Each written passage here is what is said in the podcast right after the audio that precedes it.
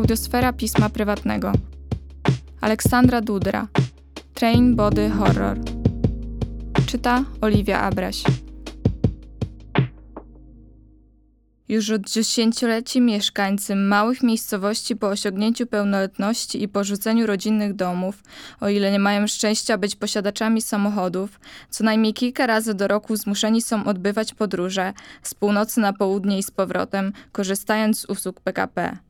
Niektórzy z nich, nawet pomimo przekroczenia trzydziestki, korzystają z nich nadal. Stwarza to okazję do fascynujących obserwacji etnograficznych, często długookresowych. Jazda pociągiem z taką częstotliwością sprawia, że mniej więcej wiadomo, czego się spodziewać, ale nadal dla wielu osób, szczególnie nastawionych bardziej aspołecznie, jest to intensywne przeżycie, często na granicy traumy. Brak gwarancji miejsca do siedzenia. W czasach zmierzchłych, kiedy nie było jeszcze miejscówek, obowiązywała zasada kto pierwszy, ten lepszy. Po zajęciu przedziału należało zasłonić zasłonki i liczyć na to, że wątła ta ochrona odstraszy potencjalnych intruzów. Protip to nigdy nie działało. Wprowadzenie miejscówek nie wykorzeniło o dziwo tego nawyku, co może świadczyć o naszej narodowej skłonności do kultywowania tradycji. Wprowadziło za to nowe rytuały, mianowicie grę w Pan tu nie siedzi. Kto nie jest człowiekiem doświadczonym i przewidującym i będzie próbował kupić bilet w dniu wyjazdu, ten najpewniej w drodze się zawiedzie. Będzie mógł bowiem liczyć jedynie na bilet bez gwarancji miejsca do siedzenia. Czyli w praktyce grę w gorące krzesło, do momentu, w którym ostatecznie okaże się, że jednak wszystkie miejsca zostały zajęte przez prawowitych właścicieli z lepszym refleksem, którzy w mniej lub bardziej pasywno-agresywny sposób zażądają od pechowców kapitulacji. Wtedy pozostaje już tylko stanie lub siedzenie na korytarzu. Podobno zdarzają się przypadki dentejskich scen, gdy dwie osoby walczą o to samo miejsce, próbując zyskać nad przeciwnikiem przewagę siłową lub moralną, na przykład z wykorzystaniem argumentu chorej córki. Wtedy pozostaje już tylko odwołanie się do ostatecznej instancji, czyli autorytetu konduktora. Ale i to nie zawsze działa. Zazwyczaj jednak wystarczy wymowne ja mam tu miejsce albo czy pan ma numer 44, żeby intruz sam ustąpił. Summertime Sadness w dawnych czasach, kiedy nie było miejscówek do typowych doświadczeń wakacyjnych, należał przejazd trasy Katowice-Ustka na podłodze koło kibla. A jednak mimo wprowadzenia miejscówek, PKP do dziś nie rozwiązało skomplikowanego logistycznie zagadnienia, jakim jest zapewnienie wystarczającej liczby miejsc siedzących dla pasażerów w okresie letnim. Choć nie jest żadną tajemnicą, że przemieszczanie się z południa Polski nad morze w tym czasie jest jedną z najbardziej zakorzenionych w naszym narodzie tradycji, również świętą, jak palenie hurtowych ilości zniczy na wszystkich świętych. Osoby, którym zły los odmówił szczęścia zakupu miejscówki, muszą się gnieździć na korytarzu. Najbardziej popularną pozycją jest siedzenie w poprzek na podłodze z wyciągniętymi nogami. Stwarza to konieczność wstawania za każdym razem, gdy ktoś przechodzi korytarzem do toalety, co zdarza się średnio trzy razy na godzinę. Ja w pociągu jestem. Jazda w przedziale to koszmar, zwłaszcza jeśli ktoś ma problem z przypadkowym kontaktem fizycznym.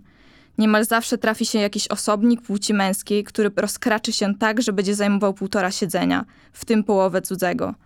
Do tego rodziny z dziećmi, które wydają irytujące odgłosy i oglądają bajki na swoich sprzętach elektronicznych, rzecz jasna, bez słuchawek.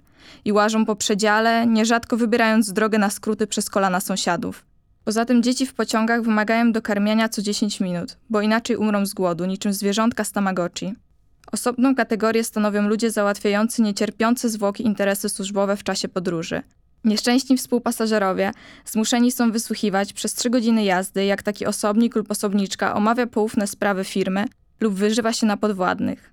Najpowszechniejsze jednak są telefony do rodziny i znajomych, zaczynające się zwykle od ja w pociągu jestem, po czym następuje szczegółowa relacja z tego, jaki to pociąg, ile ma opóźnienia, jaką stację właśnie minął, o której planowany jest przyjazd oraz co zamierza zjeść na kolację, plus sprawy rodzinne i intymne.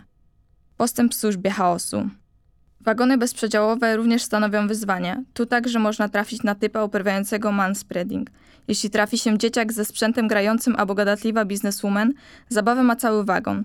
W ramach bonusów, w przypadku zajęcia miejsca od strony korytarza, zwanego dla niepoznaki środkowym, istnieje duża szansa przypadkowego bliskiego kontaktu z czyjąś torebką albo kolanem. Ci natomiast, którym przypadło miejsce przy oknie, są zmuszeni przepraszać sąsiada lub sąsiadkę za każdym razem, gdy będą chcieli wyjść. Za sąsiad lub sąsiadka muszą w każdej takiej sytuacji wstawać i ich przepuszczać. Trudno powiedzieć, która opcja jest gorsza. W dzisiejszych zaawansowanych technologicznie czasach prawie każdy ma telefon albo laptopa i słuchawki, co pozwala w pewnym stopniu odizolować się od bliźnich. W praktyce jednak kończy się to tak, że albo i tak słychać hałas z zewnątrz, albo można posłuchać muzyki ze słuchawek współpasażera. Za to prawie nikt ze sobą nie rozmawia. W dawnych, bardziej kolektywistycznych czasach pociągi stanowiły jedno z miejsc zawierania nowych znajomości. Znane są nawet historie związków, które tam właśnie zostały zainicjowane. Dziś taki scenariusz wydaje się to dużo mniej prawdopodobny. Obecnie prawie każdy wsiada do pociągu jako monada, jeśli podróżuje sam albo w zamkniętej grupie i w czasie podróży usiłuje bronić swojego terytorium, często nie zważając na innych. Kolejne udogodnienia, takie jak ciche wagony w Pendolino, czy wyświetlane na ekranach zasady savoir-vivre, nie zdejmuj butów, nie rozmawiaj przez telefon, nie jedz śmierdzących rzeczy. Mają na celu zwiększenie komfortu pasażerów, którym coraz trudniej przychodzi znoszenie towarzystwa innych. Efekty są póki co dość słabo widoczne.